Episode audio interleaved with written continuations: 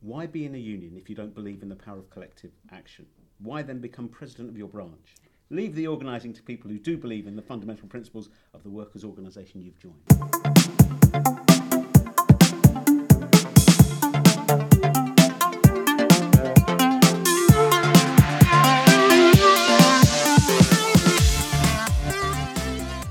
Hello, listeners, and welcome to a special edition of the Unions 21 podcast.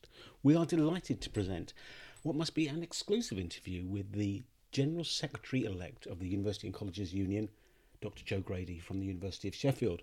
We spoke to Jo a couple of months ago before she announced her intention to run for the top job, and it's a fascinating insight into her academic work and her experiences and motivation as a trade unionist. Ladies and gentlemen, brothers and sisters, I give you Dr. Jo Grady. Okay, well, well, Becky, who said, why be in a union if you don't believe in the power of collective action? Why then become president of your branch? Leave the organising to people who do believe in the fundamental principles of the workers' organisation you've joined. I'll give you a clue. She's sitting opposite you. Oh well, that makes it a lot easier. To, is it Dr. Jo Grady? It's Dr. Jo Grady. It sounded like me. Jo, welcome to the podcast, and thank you, thank you for joining us. I mean that that that was taken from your tweet, your Twitter feed, and, and perhaps we'll get to your, your personal involvement in the, the University and Colleges Union uh, a little later if we may. But could we start off with your one of your most recent papers, which talks about trade unions and the challenging uh, the challenge of fostering solidarities in an era of financialisation. I mean, firstly, explaining to me what financialisation Oh, is. that's a bit accusatorial. no, no, no. I just mean because like it's a big word. It's a big word, many syllables actually. Um, so, that, I, I'll start with that paper and, and, Yeah. and hopefully yeah, kind yeah. of flesh out some of the um, questions. So Mel and I, who's the co-author on that paper, um, came together because I obviously research financialisation and Mel's main research, well, she's got lots of different types of research, but she's been looking at how we build solidarities amongst um, different types of workers.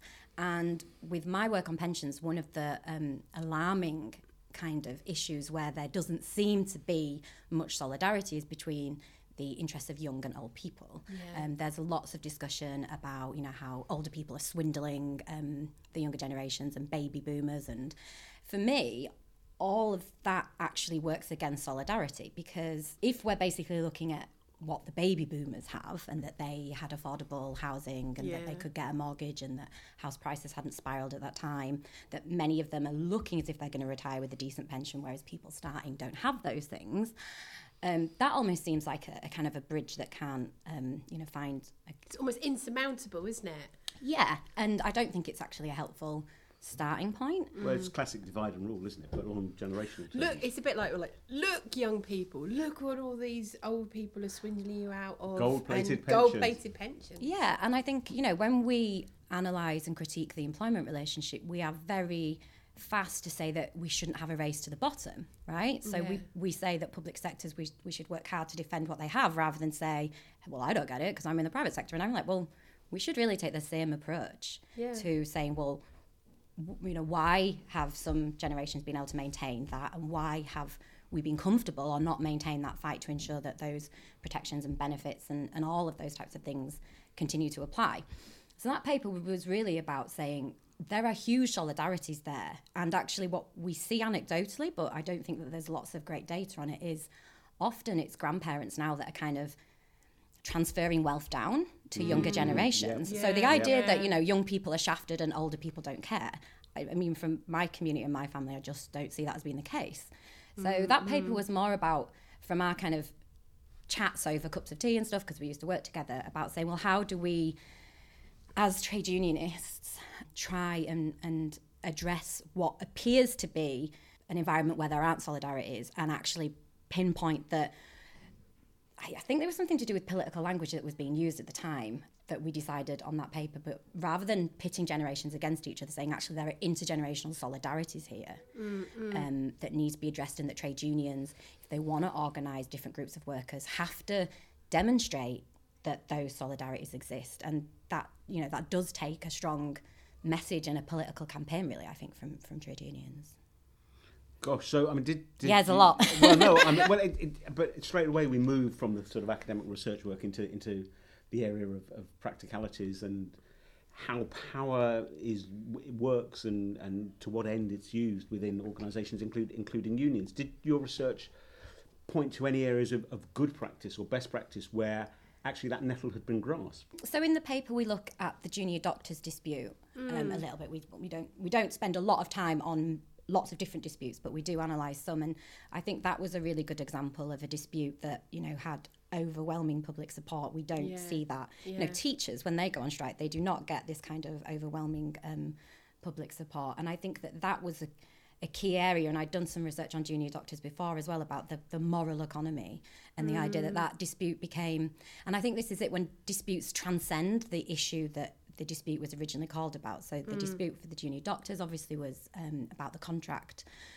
but the motto um, of that dispute was not safe, not fair, and that fairness and safeness and the idea that mm, mm. junior doctors almost became the protectors of the idea of the NHS rather than just their contract change. And I think that that was a good example of a dispute that managed to actually connect people and show that we as citizens should have a solidarity with those workers and I don't know if you did but I'm a bit of a nerd and I went and hung out on some of the picket lines during the junior doctors dispute and Well, um, funny you should say that. there was lots of good food on those picket lines. People good food. brought stuff. It was, and the USS strike was quite similar. People nourishing each other Yeah, on picket yeah, yeah. lines, and there was huge support. There was like bus drivers tooting their horns. There was people who who were retired who came and stood on those Mm-hmm. picket lines, and I think that that's something about when you can make a workplace issue that yes is a clearly a workplace issue it's about your terms and conditions and your contract but you can demonstrate that actually the attempt to attack or degrade or deteriorate those things to do with your employment contract mm. a representative of a political struggle. Mm-hmm. And i think that was definitely the case with the junior doctors dispute. It was the case for us with our uss dispute and it underpins really most of the challenges that people mm. have in their workplaces. I think then it's about how you actually make that apparent. And for me, I do work with concepts such as financialization and ne- neoliberal ideology and things like that, because really that's the way in which you can say all this stuff that you don't really understand and the pressures to, um, you know, derive profit where you didn't you didn't have to see it before. yeah. That that's where we then have to create that narrative and explain to people why these pressures are happening, rather than saying you shouldn't have it because I don't have it. Yeah, yeah. And I think, you know, zero hour contracts is, is one of the things that I use when I teach. You know, they have squeezed out paying for non productive labour. So for a lot of organisations, it's difficult to extract any more value from your workforce through those means. And that's why we see attacks on pensions because Yeah. they're really the last frontier of a new form of, in my academic work, I call it appropriation, um, of, of that value back from your staff. I, so uh, there's a couple of things I was just thinking as you were talking about. Firstly, the junior doctor strike, and I remember there's a sort of family anecdote for, for us because I remember when the BMJ started sending out its kind of literature, like it kind of became a regular sort of front bit of the of the BMJ, and my partner, who's a consultant, was like. They will like this will never happen. Like they will never go on strike. They will never like this is the, mm-hmm. like from the he was like you know Sheffield uh, lad, working class lad who would be like you know, up for it. Yeah, Sheff Wednesday. fan. Yes. But um, you know, I remember him sort of saying this. You know, morally, how does this fit with us looking after our patients? By the end of that education process that the union had started to do, he was like. Uh, yeah, fine. We're all on it, and I thought it was really when you talk about the intergenerational kind of solidarity. What I what really struck me was how the consultants were willing to do the, all of the extra stuff. How they were willing to, f- like, kind of. It was really hard for th- you to find a consultant that was willing to um, undermine the junior doctors. You know, like when they interviewed. You know, I remember an interview on the BBC where they were in a kind of busy A and E, and you just saw all of you just saw all the consultants coming down kind of going yeah okay let's get stuck in and, and do that and and it was one of those first sort of things for me where i felt like you could really demonstrate that into like the uh, the ability to do that kind of intergenerational kind of solidarity Yeah, but, but hang on a minute. Is the thing about junior doctors and the, the more se- their more senior colleagues is is as you say there is a clear moral dimension that is accessible to most but to how most do people. yeah but the, sorry go on Go- go on but, but but but what if you don't have that? Okay, w- and, and that that Yeah, that, that no, but what moral, I'm that moral is- capture will affect consultants as yeah well as it will but what i'm saying yeah yeah but what i'm saying is it would have been very easy for the consultants to have left left the junior doctors high and dry. Do you know what i mean? There is there was a solidarity that was kind of then built into the messaging that the that the uni did internally or at least what i saw to try and get that hmm. that together.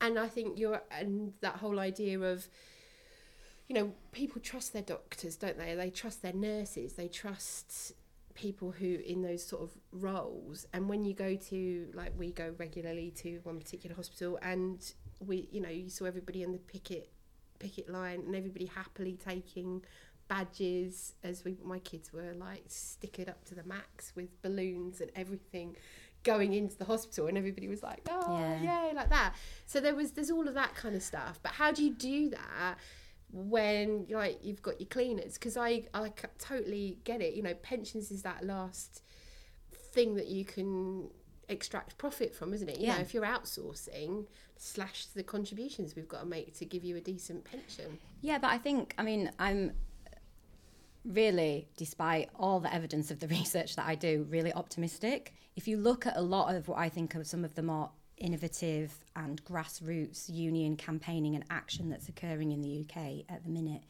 it is for people standing with and standing for precarious workers who are being outsourced, who are being bullied, um, who are being made bogus self-employed, and they are making small but significant gains in those areas and sometimes that then you know sets a precedent for a new kind Yeah. of, of legal framework or Yeah. or sometimes it just shows employers that no you can't just keep mm. coming for people. Mm, and mm. you know i'm not suggesting that we see this everywhere in the uk but to me the fact that you are seeing that does give me hope. And i think the fact that acknowledging this and articulating it as a political struggle is mm. really important because I think the trade union movement did lose its way in terms of actually seeing this as a as, as labour struggle as a political struggle and, and necessarily thinking that if we you know kind of clip the uh, claws and fangs of capitalism a little bit then it'll all be okay. And I think it's quite clear that that that didn't happen. And I think part of that junior doctor solidarity that you did see from from more senior consultants pure speculation on my part but um, for what it's worth I think part of that was a a sense of responsibility that they'd sort of failed a little mm. bit and that actually the extent to which the health service had got to where it was mm. was partly their collective responsibility and that mm, this was one last shove if you like. Uh, no idea if that's actually accurate but and I think the other similarity with the junior doctors dispute that we saw on our USS picket lines is yes the union played a really important role but actually people really educated each other. Yeah yeah. And as someone who stood on a lot of junior doctor picket lines and went to their rallies, the innovation and methods that they use to communicate their methods to each other, because you like they share a workplace, but they don't share a workplace really with each other. Yeah. Like they might see a few other junior doctors, but their work pattern really so their sense of organisation and, and how they got everything together is Yeah, yeah. like quite staggering really. And the the effective way in which they communicated and obviously because they're highly educated people, when they were interviewed in the media, they just wiped the floor with anybody did. who who tried to come for them because mm. one, they were right and they're incredibly articulate. and you know, part of their um, training is to look at evidence and to kind of make decisions based on that. And they were just perfect ambassadors for their own dispute. yeah yeah But yeah. if you if you read across from from the junior doctors dispute to the USS dispute, Yeah. University Superannuation, uh, superannuation It's a scheme, tongue twister. There's a lot. There's a lot of acronyms in in. Yeah. Uh, but but there are, there are some things that, that they have in common in the sense that there was this kind of intersectionality, I suppose one calls it these days, between between the generations, in the sense that the students were hugely supportive of UCU, Yeah. mem- mem- mem- members in dispute, but but you could say that the consultants would support junior doctors and that junior doctors would, would recognise the value of teamwork because it's all about teamwork. If you work if you work in the It's a health, health service, there's a it, that- culture of collaborative working. That's perhaps not quite the same in the university, the university sector. So, what do you think the similarities are that led to that intergenerational support, not just in health, but in the dispute that you were involved in, your union was involved in? So I firmly believe that what we saw during the USS dispute with the coming together of, of different stakeholders, if you like, of, of higher education, students being one of them, was precisely what Mel and I outline in that paper. It's about people acknowledging that the solidarity that they have and the shared interest that they have are far greater than the market experiment being applied to higher education. I think mm. universities were desperate to weaponise students against staff.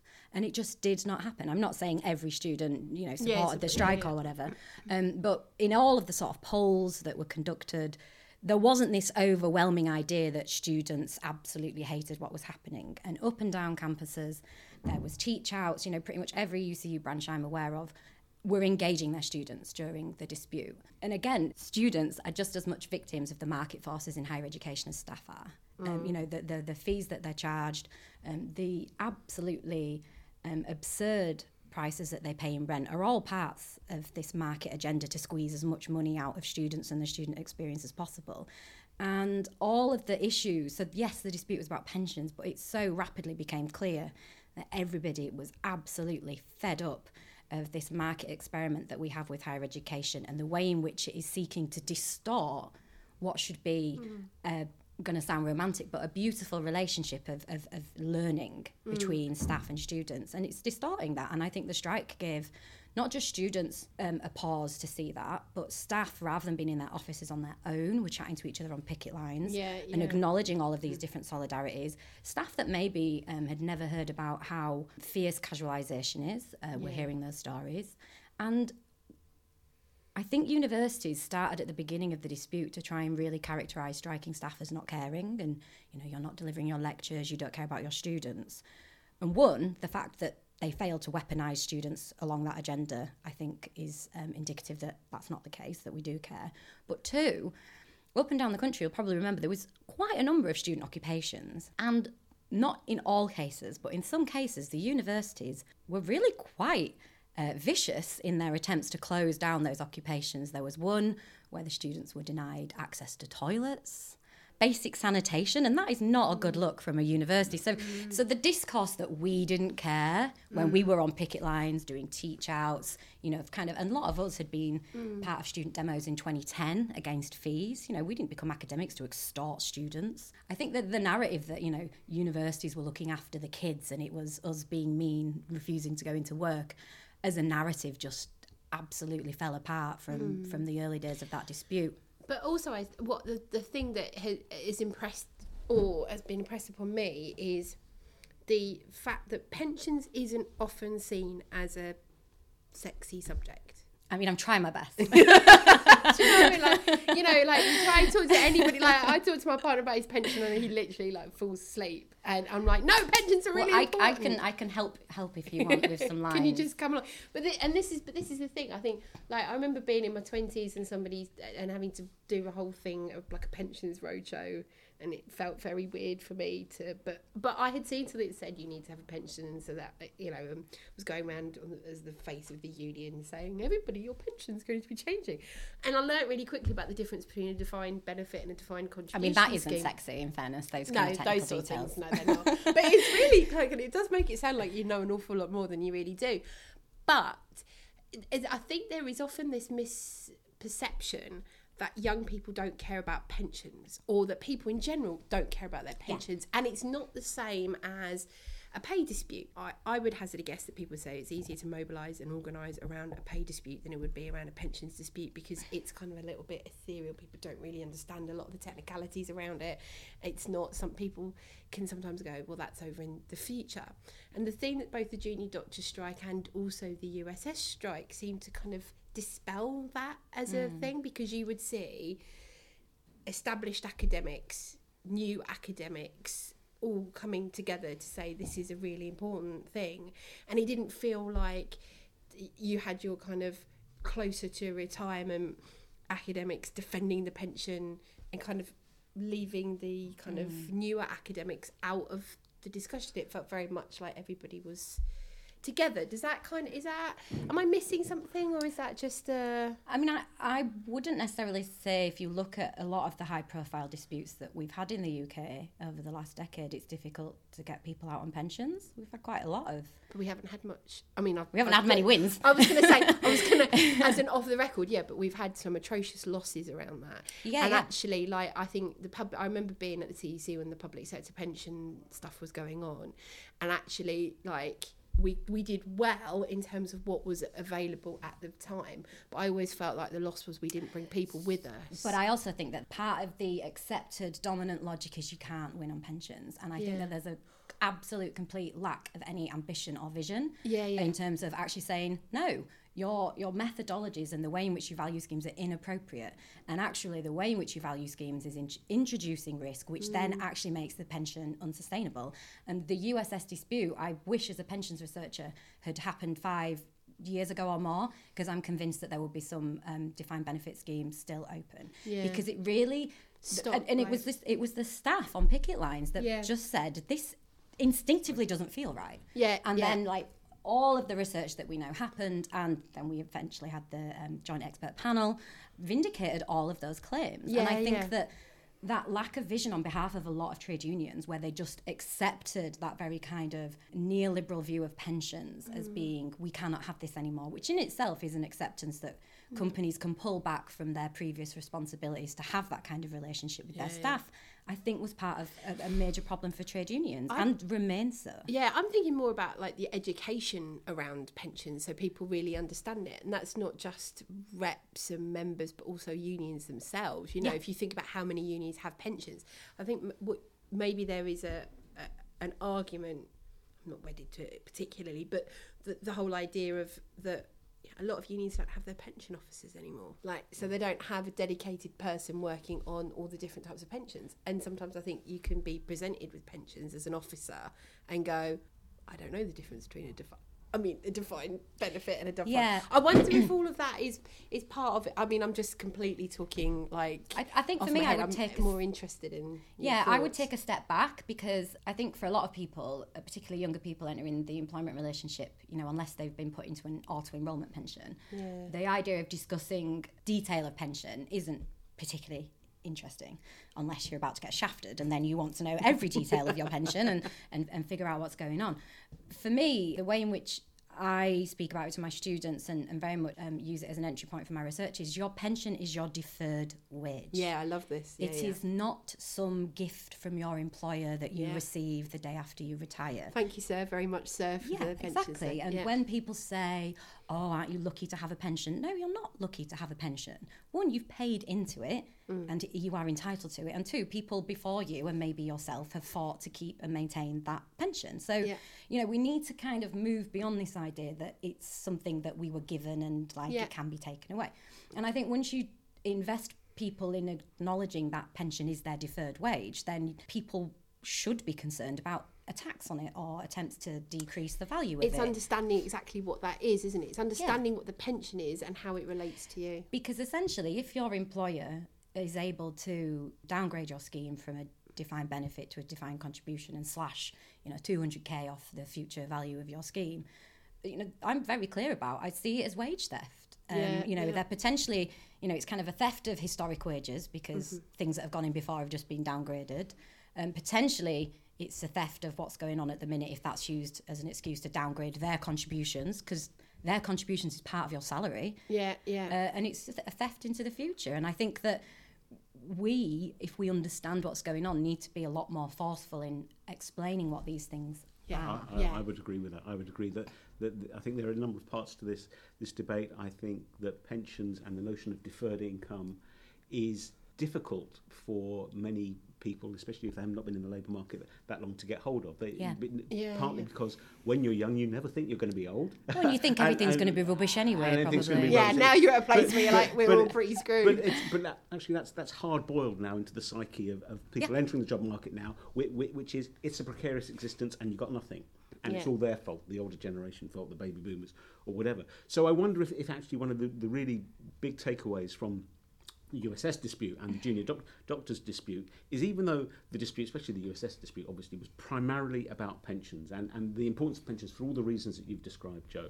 But actually, the support came not because all the supporting younger people thought pensions really important issue. They, they thought this is not fair. Yeah, yeah, this is not right. fairness. And then the dividend is is is once they once they've joined the campaign because they think it, there's a zeitgeist that says this is not fair, this is not right. If it's happening to them now, it could happen to us next week. They then think, well, what is this dispute about? And they become literate and knowledgeable about pensions, Yeah, and yeah. that gets us over that that kind of Rubicon, as it were, Yeah, in, in terms of, of from, from ignorance to understanding. I would completely agree with that. Yep. I Mm. think that that's a really um, insightful way of seeing it. And yeah, I think um, that's kind of what we need to do more with our disputes and struggles. Because I think that unfairness, that kind of you're looking at all the facts and you just can't see why this is being done for any Yeah. other reason Yeah. than to cut costs and that staff are the main cost yeah. to be minimised for most organisations. And I think that absolutely um, Nails it.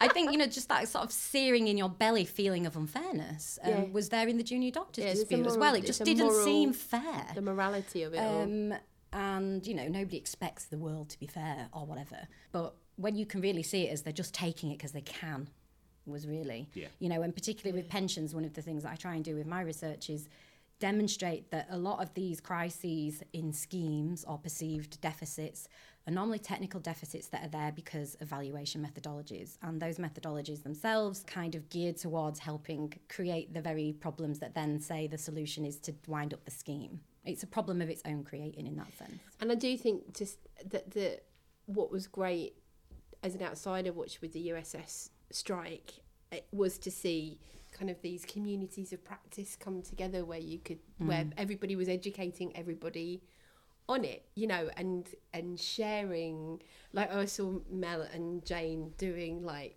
their little primers for everybody on disputes and kind of what it is and I loved that it was so Yeah, so USS Briefs came together Yeah. uh, through that, and it was very much about all the different perspectives, that the different disciplines.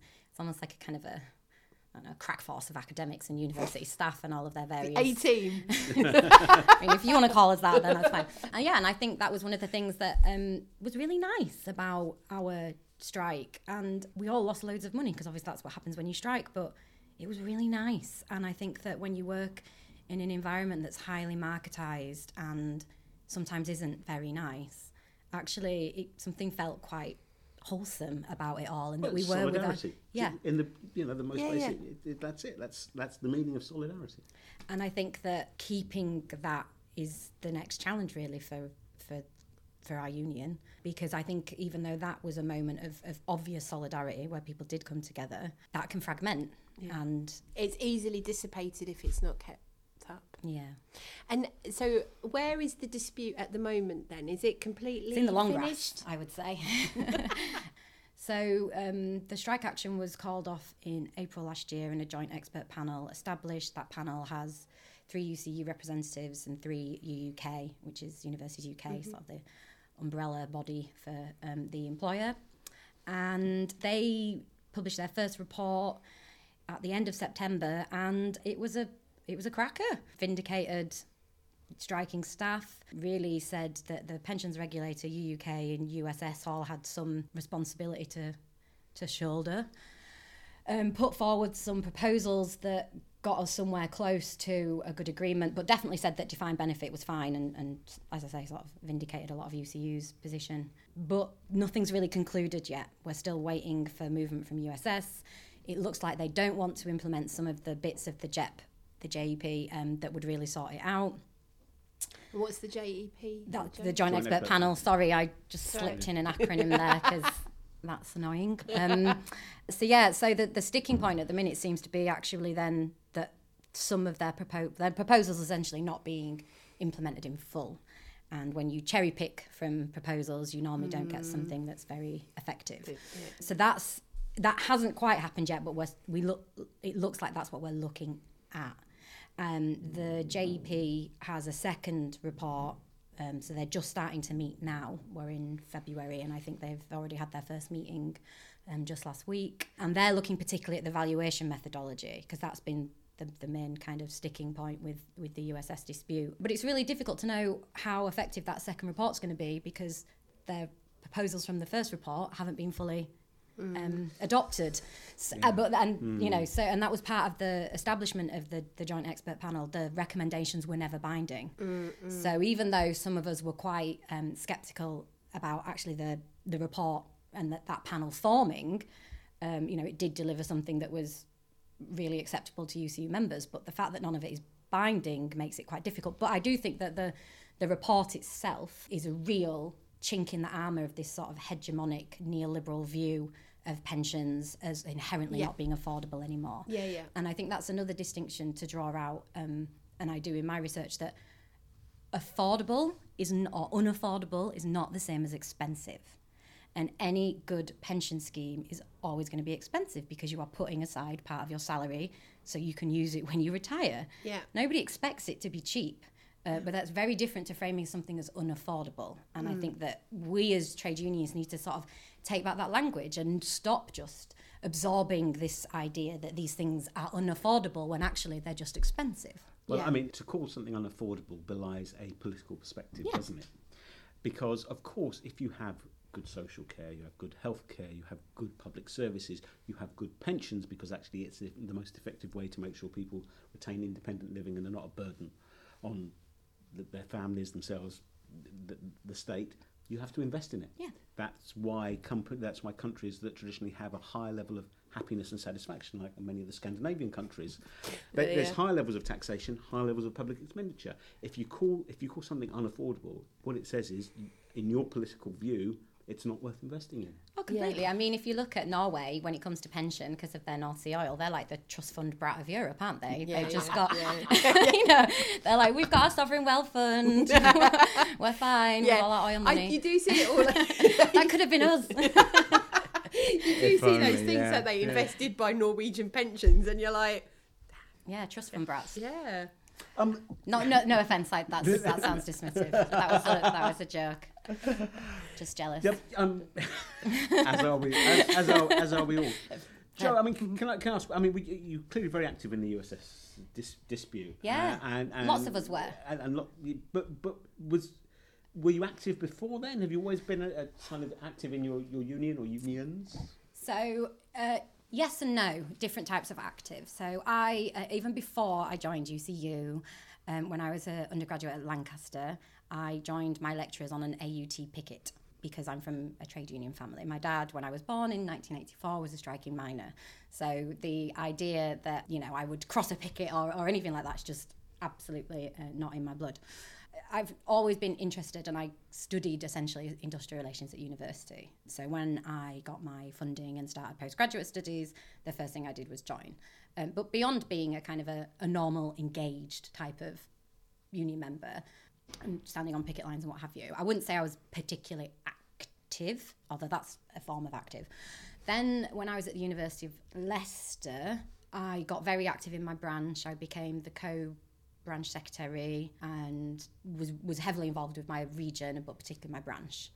When the USS dispute happened in 2018, because obviously we've had previous USS disputes, I don't know, because it was basically the end of our defined benefit pension, so we'd already lost our final salary pension in a previous dispute, it really just felt if we don't absolutely throw everything at this, it's gone. And obviously, the research that I've done, the direction of travel is this is gone, but I want to know that we put up the best fight possible. Yeah.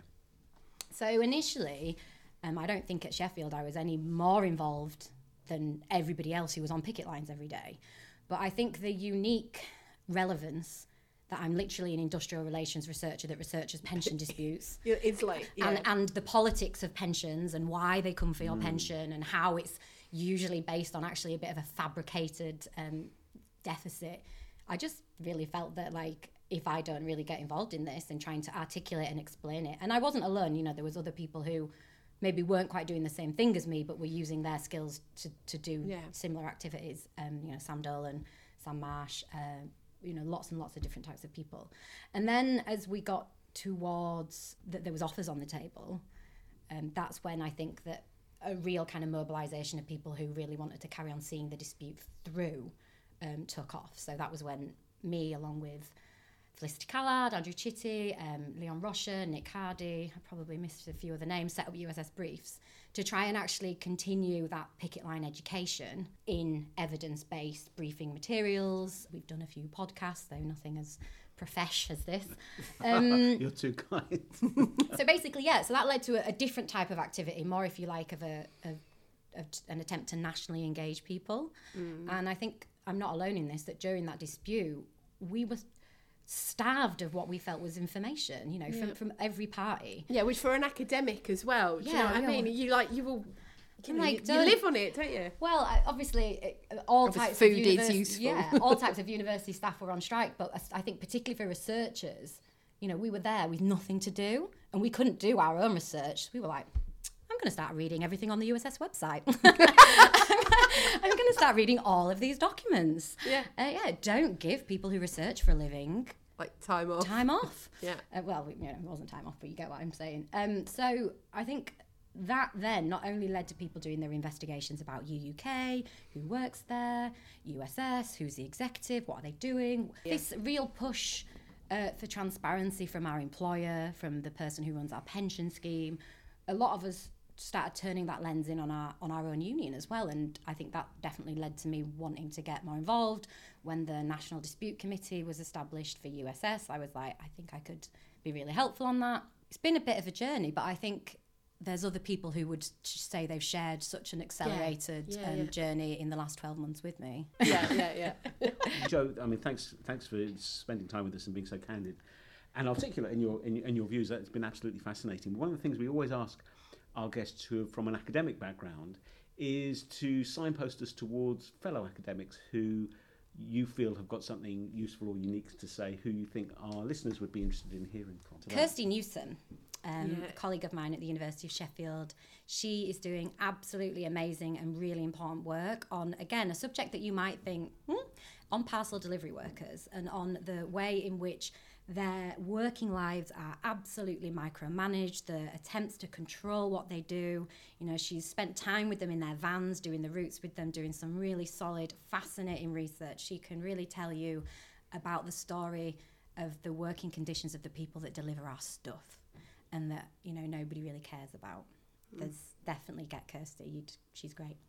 And she's another strong Yorkshire woman. Oh, there you go. She's very much about looking at how they try and, you know, um, extract profit from every possible type of activity and monitor, attempt to monitor and control.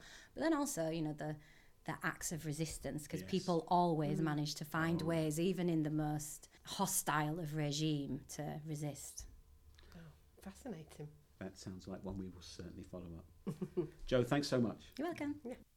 Well, listeners, I hope you found that a valuable, interesting, and entertaining insight uh, into what Jo's going to bring to her new job as General Secretary of the UCU. We wish her every success uh, in this new chapter of her life and recognise that uh, the loss to academic research into HR and IR and trade unions is certainly going to be the movement's overall gain in her new role. We hope you've enjoyed this podcast. It's been our pleasure to have you along. You can find out more about Unions 21 by visiting our website www.unions21.org.uk. You can join the conversation. We'd love to have your views on this and all of our podcasts by emailing us at info at unions21.org.uk and you can say hello to us on Twitter at Unions21. If you're listening to this on a podcasting platform, as you probably are, please do rate us because it helps us bust the algorithms and get the trade union message, out to an ever wider audience. You can also like and share us, of course. That's it for this episode, this special episode of the Unions 21 podcast. We'll be back with another episode soon. Until then, goodbye.